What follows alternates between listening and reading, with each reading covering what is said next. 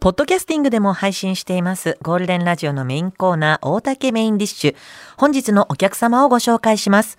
新型コロナウイルスが世界で初めて確認された最初期からその危険性を指摘。データ分析による感染予測や世界の最新情報をネット上で発信されています。著述家で工学博士の牧田博さんです。よろしくお願いします。こんにちは。こんにちは、牧田でございます。聞こえますか？こちら。聞こえております。ますよろしくお願いいたします。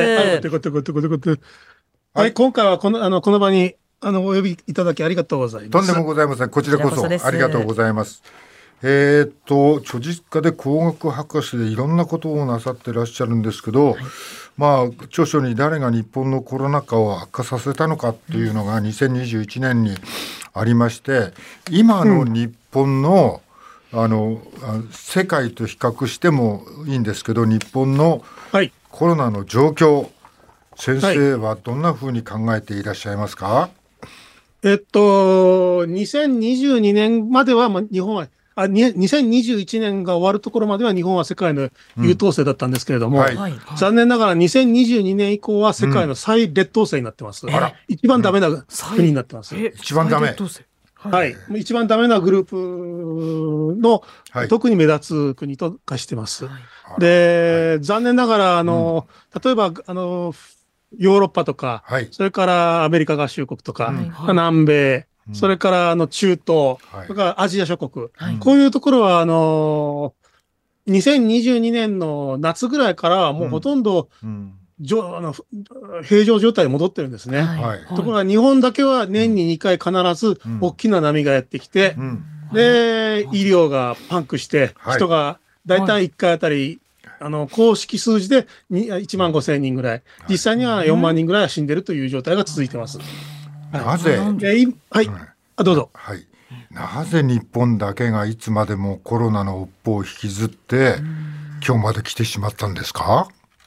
あ、それはもうあの科学や事実に基づかないことをしているからです、単に。えー、はい、あのーうん、他の国がやっていることと全く違うことは日本はやってきてますし、で最初、2020年、21年だけはうまくいってたんで、それで日本のやり方が正しいと思い込んで、そのまま突っ走ってしまったら、22年以降はもう、あのしっちゃかめっちゃかになってしまったと。そういう状態で、ところが最初に言った言葉を、うん、あの最初に言ったことを修正できずにいるんですね。はい、要するにあの、うん、第二次世界大戦と全く同じ状態なんですね。最初にやったことを修正できない。そうです。どんな点が修正できてないんですか？もうあれですね。あのー、日本は、うん、あのー、何ですか。はい、検査をすれば患者が増えるという嘘の、うん、あのプロパガンダを流してしまったと。これもあの根本にはあの、医療費抑制、医療費削減のという、あのイデオロギーがあるんですけど、日本国政府自体の。これのもとに、あの診療抑制、検査抑制ポリシーを発動しちゃったんですね。でそれを変えられないと。なぜかというと、あの、検査抑制イデオ、ポリシーの中、のための、に作ったおとぎ話が、医療と、医療のおとぎ話があって、そのために科学を完全に無視した嘘の、あの、情報を発信してしまったと。で、それがすでに日本では、日本の特殊な医療常識と化してしまったと。なるほど。要するに、ええ。えー、検査をたくさんすれば、検査する分患者が増えるだろうと。で、増えると、それが、えー、厚労省をはじめ、医療業界を圧迫して、医療のこう滞りが起きてしまうから、あまり調べない方がいいんだ。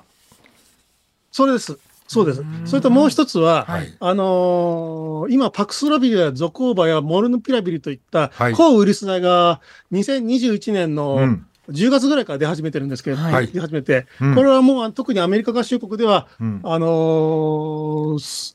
もうすぐにそれを飲ませれば、はい、人は死なないし、それから人は、あの病院にやってこないから、はい、もうすぐにあの処方して、うん、その場で渡してしまえという方法をやってるんですけども、うん、日本はなぜかそれを、あの医療費を削減するために、医療費が増えないようにするために、あのパクスロビドなどの抗ウイルス剤は、なんとかしてでも出さないようにすると。はい。そういうことをずっとしてるんですね。あええ、で、そのためにも検査をさせないという。うん。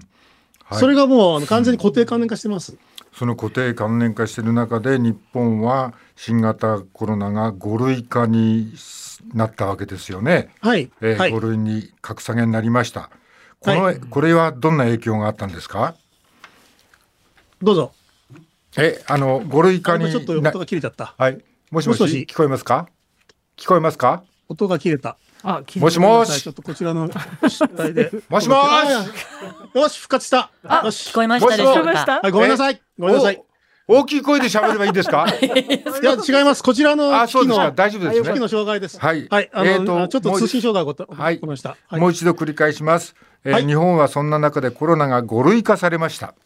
はい。この5類化、こんな中で5類化された影響っていうのはどういうことだったんでしょうか？うん、あの、実際の問題として仕方がなかったはあります。うん。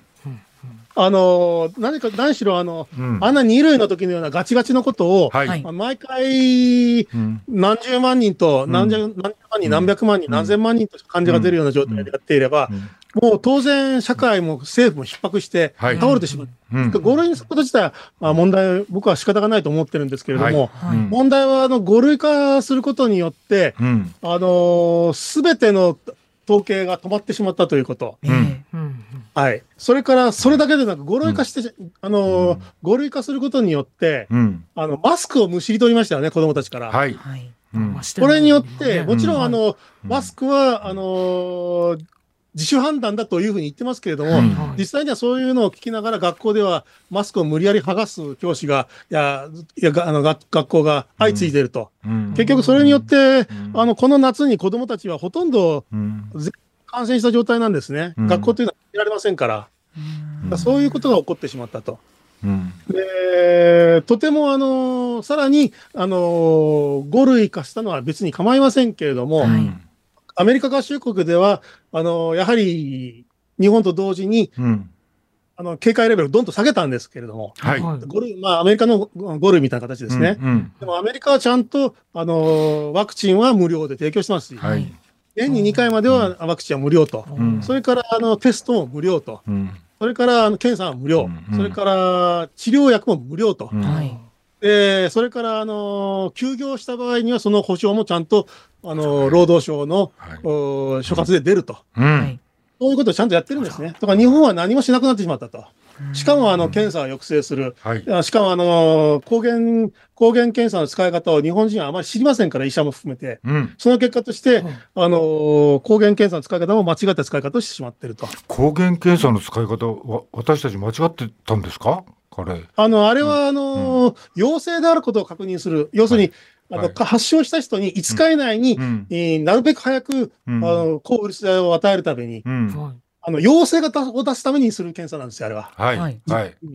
ところが日本の場合は1回だけ検査をして、陰性だったらもうそれで、あの、企業に出るとか、そういうことをやっちゃってるんですね。はいはい。そうですで、しかも、あの、あの、アメリカでは無料で、あの、メールオーダーで、あの、ネットで注文したら、もう翌日か翌々、よ大体翌日には、あの、抗原検査キットが無料で3つか4つ作るんですよ。はい。え日本ではあの抗原検査キットすごく高いでしょ、そう自分で買わなきゃいけない。し。ええ。そう。いうことが起こあもう全然違うわけですね。ええ。もうとにかく、はい、あのー、市民は、うん、市民と医療現場というのは、検査キットとてのと、検査キットとそれから薬をもとに、はい、COVID とた、戦ってるわけですから、うん、戦ってるわけですけど、そのあの弾薬を全然出せないわけですね、日本は。で、アメリカをはじめとするヨーロッパやアジアの国々は、もうとにかく弾薬をどんどんあの送って、どんどんじゃんじゃん撃てと。やってるわけですね。ええ、その違いです。日本と外国の違いは。で、その結果が、まあ、今出てきてしまったということですね。とにかく医療を崩壊させないためと、あの、はい、その費用を低く抑えるっていうその両方で、あの、はい、日本は逆にこう検査もそんなに高いしっていうんで逆に検査をしてバレるのが嫌だっていうふうに国民も思っちゃったわけですよね。それが日本で広まっていく原因。そうです。で、それにプラス、うん、あの、この夏から、うん、とてもとてもまともな考えては思いつかないようなマスク剥がしを始めてしまったと。はい。ええ。で、マスクつけなかったら、それ、あの、学校でマスクつけないんだとさ、うん、一つの手なんですけども、うん、それだったらアメリカで草の根でもう何十万台、何百万台と、うん、あのー、使われている、ポロジローデンタールボックスという、僕も家に置いてますけど、フィルターですね、自作のフィルター。な、なんですか、それ？フィルター？自作ポロジローデンタールボックスというフィルターです。フィルター。で、これは、ええ、空気清浄機です、簡単な。アメリカではもうこれ使える、つくあの大体50ドルで作れるんで、あのもう全米の人たちがあの学校に持ち寄ってるんです家で作って。でこれ、あの、日本で作るとやっぱし、でかすぎるんで、まあ、僕はこういう小さいのを作って、もう同等の性能です、これで。で、あの、この作り方を公表してるんですけど、まあ、日本でも、あの、この空気清浄機を作る、あ作って、自作の空気清浄機を作って、学校とか集会場とかが自分の家とかに置くということを考えてる人もいるんですけれども、非常に少数派ですよね。で、こうやらこれを使うと何がいいかというと、あのとにかく空気中のウイルスを吸い取って除去してくれるんで、ですから、あの、例えばよ、あの、35人の生徒がいて、はい、そのうちの、まあ、あの、30人ぐらいがマスクをしてても、うん、マスクつけられない子がいますよね。はい、はい、はい。そのマスクをつけられない子も守ることができるんですよ。あまあ、それをあ、あの、アメリカなんかでは、あの、学校とか、あの、うん、病院とか、いろんな施設にはこれがつくようになってる、なったんだ。そういうことです。あの、2021年の秋ぐらいからこれ始まってます。はい。はい、でバイデン政権はあの、うん、学校や病院とかそういうところに、うん、あの空気清浄装置や、うん、それからあの紫外線殺菌装置なんかをつける予算を連邦でつけてるんですけれども、はい、ああの国はでかいですから人口3億もいて、しかも子供もいっぱいいますから、間に合わないんですね。で間に合わないんで間に合う分はもうあの我々が、我らがあのー、が街を我らで守ろうという考え方で、うん、あの、アメリカの人たちは、これはイギリスもオーストラリアでも起こって起こってるんですけども、はい、学校にこういうハンドメイドの高性能空気清浄機を、はい、あの、持ち寄ってるんです。その影響で、日本っていうのは、まあ、他の国に比べて、うん、あのまあ、コロナ、まあ、それと類するインフルエンザも含めて、ずっとこう、なんか沈静化せずに今日まで来た。っってそういうことになりますか？そういうことです。はい。あのー、もっとちゃんと、うん。はい、予算取って、まあ、空気清浄機つけたりあと、抗ウイルス薬、っていうんですか？それをもっとアメリカみたいに安いお金ただで、はい、こう配布すればよかったところを日本はしなかった。そういうことです。私物にしたらもっと金がかかったってやつです。あで、はい、あの、うん、こういう、あの、コロナの対策っていうのは、コロナのはい、あの空気感染する、いわゆるエアロゾル感染をする、非常に手強い感染症なんですけれども、これに対して、決定的な対策っていうのはないんですよ。今のところ人類の手元には。ない。ないです。だから、さまざまないろんな、あの、あのワクチンも一つですし、それからあの自己隔離もそうですし、それから自己隔離するための、はい、あの労働、あの賃金保障もそうですし、それからあのマスク着用とか、はい、あの空気清浄するとか、さまざまなあの、あのあ壁を使って、バリアを使って、あのー、遮蔽するということは、あの、コロナから我々を守るということ、社会を守るということをしているのが日本以外の国なんですけれども、日本は、あのー、ほら、あの、ワクチン一本足打法っていう変な言葉がありましたけれども、はい、あのーはい、菅、菅、菅さんの時に、うん、はい、あのワクチンだけやってれば他のはもう止めれば、うん、あの大したこと必要はないということを、うん、あの強調し、強調化してしまったんですね。えー、はいそれを結局。あすみません、うん、ちょっと横道ですけども、はい、こうワクチン接種しても、うん、その弊害みたいなことも巷で言われ始めましたよね。はい。そのなんかそのその辺の事情は先生はどう考えていらっしゃいますか？はい、あのーうん、去年あのこちらのこの番組で私があのお話しさせていただいて、はいはい直後に、あの、新潮、週刊新潮さんが、はい、あの、コロナでたくさん人が死んでるぞっていう記事を書いて、それ大騒ぎになったんですけれども、はい、これは、あの、間違いです。あのーうん、コロナ型あのワクチンワクチンで人がたくさん死んでるっていうキャンペーンが、うん、あの記事が始まりましたけれども、このワクチンっていうのは大体あの人が死なないわけじゃなくて、うん、まああの当初からある程度死ぬだろうとは思われてましたが、まあ、アメリカ合衆国やあの世界それから日本なんかの,、あの統計を調べると大体あのー、ワクチンを接種すると、100万分の1人から100万分の3人ぐらいの方は亡くなっちゃうんですね。はい、はい、はい。あの、100万人に1人から3人。はい、ところが、あのー、今、あの、コロナ、あ、これだ、あの、ワクチンで人が死ぬぞと言ってるのは、その数が、あの、100万人に20人とか、うん、100万人に50人、100万人に100人とか、そういう、うん、あの、ちょっと桁の違う話をされてるんですね。うん、で、ワクチンでは確かにこれまでに累計でおそらく4000人ぐらい亡くなってると日本では思うんですけれども、はい、4、5000人亡くなってると思うんですけれども、そのワクチンを接種することによって、まあ、あの助かった。数十万人の人が助かってると。助かってると。はい、そこの、あのリスクとベネフィットの、比較を、どう検討する、これはもう政治の話です。はい。まあ、そういう。それが、はい。それがうまくできてないのが日本で、で、そこ、で、あのワクチンの薬害で、薬害というか、まあ、ワクチンで残残念ながら自己死される方もどうしても発生しますけれども、うんうん、それからワクチンで2週間ぐらい寝込むとか、そういう話もありますけれども、うん。うん、そういう人たちにちゃんと補償をすれば、うん、あの、はい、日本でのあの、ワクチンが怖いっていうのはなくなるんですよ。なるほど、ええ、じゃあ、この辺のところは、まあ、政府なり、まあ、新聞でも何でもいいんですけど、ちゃんと報道しておけば、ええあのその辺の問題は回避できたっていうふうにお考えですよね、それそうです。というか、はい、他の国はすべてやってます。はい、はい、なぜか日本だけはやってないんです。うん。はい。ですからその辺あの、うん、科学的論理的にかん、うん、にものを考えて進めるというのが日本は本当に苦手で、うん、あのー、こういう病気ですと、脚気とか、ハンセン病とか、BC 型か B 型 C 型肝炎とか、薬害エイズなど全く同じことを繰り返してです。なるほどね。そこが劣等生と言われるゆえんですかね。そうです。あのこれはもう本当にあの根本的に正さないと、はい、日本はちょっとこのままだと大変なことになってしまうと僕は危惧してますね。えーと、その後菅政権から岸田政権になりました菅政権は、はい、まあ、コロナは終わったというイデオロギーに基づいて政策運営をしているっていうふうに先生はおっしゃってますね。ええあのー、結局、そのようにすれば、まあ、国民が喜ぶだろうと思った、実際に6月にコロナ終わった、5月にコロナ終わった、5類化だと言ったら、岸田政権の支持率上がりましたよね。なるほど。あの、あれです。はいそれから財務省からも、あのー、厚労省は突き上げ食らってましたから、もうコロナ終わったことにして、もう何もうだ、大概なこと、金のことやめてしまえということですね。ところが、実際には、あのー、終わってないコロナに対して、終わった終わった言うてしまったんで、ますます何もできなくなってしまったんですね。デッドロックというやつです。ええ、何ですか？で、デッドロック。で、あの肝心の XBB、XBB1.5 ワクチンにしても、結局、財務省が無駄なワクチン、これ以上お金お金払うなと叱られてしまって、それに、あの反論できない結果、すごい縮小になっちゃいましたよね。あのそういうことが起こっちゃってるという状態ですね。なるほど。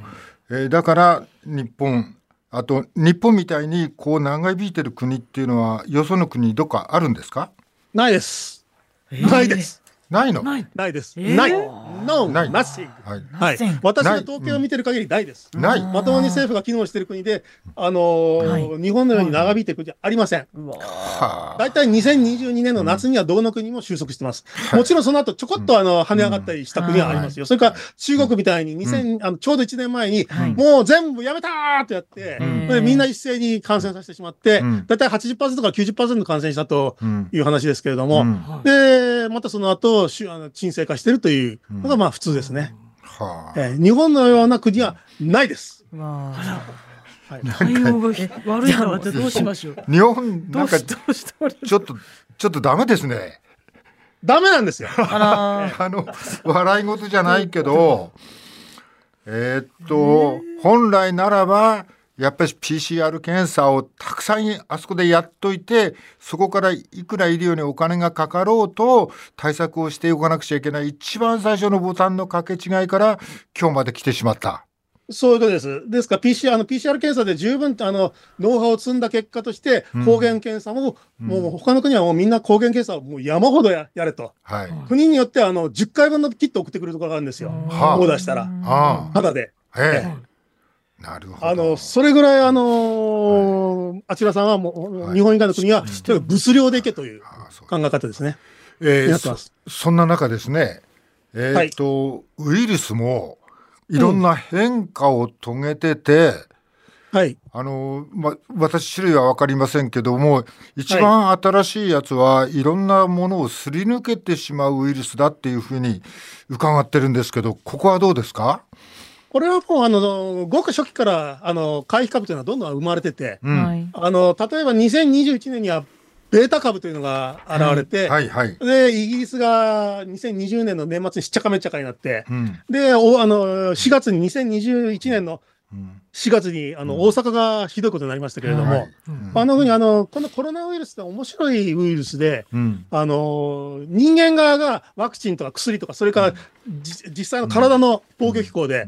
あの抵抗すると、それに合わせてあの別のウイルスにかあの変異あのそれに対抗してウイルスが変異して、はい、でそれを返しちゃうんですね。はい。でそういうのはもういわゆるいたちごっこというのがずっと起こっていてこれはおそらく止まりません。まあ。ええ、このです。あはい、はい。うん、このままの可能性でいくと、えー、第10波っていうのが、はい、先生はおそらくこの年末年始明けに広がっていくんじゃないかっていうふうにおっしゃってます。ね、あのヨーロッパとヨーロッパとそれからシンガポールでは、はい、もうすでに第10波のあの主波はようやく終わった終わりつつあるところところです。やっぱりでかいの来ました。はい。あので今アメリカと日本にやってきます。はあ。はい、えっ、ー、とまあ時間がなくなってきましたが一番最後に何を、はい、あの念頭に置いてこの対策を市民である私たちはすればいいですか？はいとにかく、あの、世界標準の知識を持つ、持って、あの、うん、あの対策をする、はい、お医者さんもそういうお医者さんを見つけておいて、見つける、えー、で家の外で家の外ではもうあのマスクを着用する、それからあの、はい、このような高性能大空あの、はい、空気清浄機を使うと、それから発症したらもう直ちに、はい、えー、検査、もう抗原検査で何回でも何回でもすると、陽性が出るまで、で陽性ならば直ちに抗ウイルス剤をいただくと、それは日本はやってないんですね、今の2つは。これこれをやってない。はい。で発症したら自己隔離1週間、マスクと交流医療空気清浄機で同居者やペットを守ることができると。はい、時間がすみません、はい。えー、時間がなくなってきました。それでこの後に続くのは高齢者はワクチン接種を強く推奨、はい、感染や前回接種から1年以上経過している人はワクチン接種を奨励、えー、処方薬や市販薬の家庭在庫を把握していくこと、まあ、あらゆることに私たちは準備をしなくちゃいけないっていうお話がこの後に続くようでちょっと時間がありませんでここまで話がいきませんでした。はい、どうも。はい、もう、あの、完璧です。はい。ご本のご紹介をさせていただきます。改めて牧田博さんのご本を紹介します。誰が日本のコロナ禍を悪化させたのか、日本のコロナ政策の問題点が客観的なデータとともに詳しく書かれています。不走者から税込み1540円で発売中です。興味のある方はぜひ書店でお求めください。はい大竹メインディッシュゲストは牧田博さんでした、はい、ありがとうございました、ありがとうございました。今回ありがとうございました。お呼びいただき大変あの感謝いたします、はいこちらこそ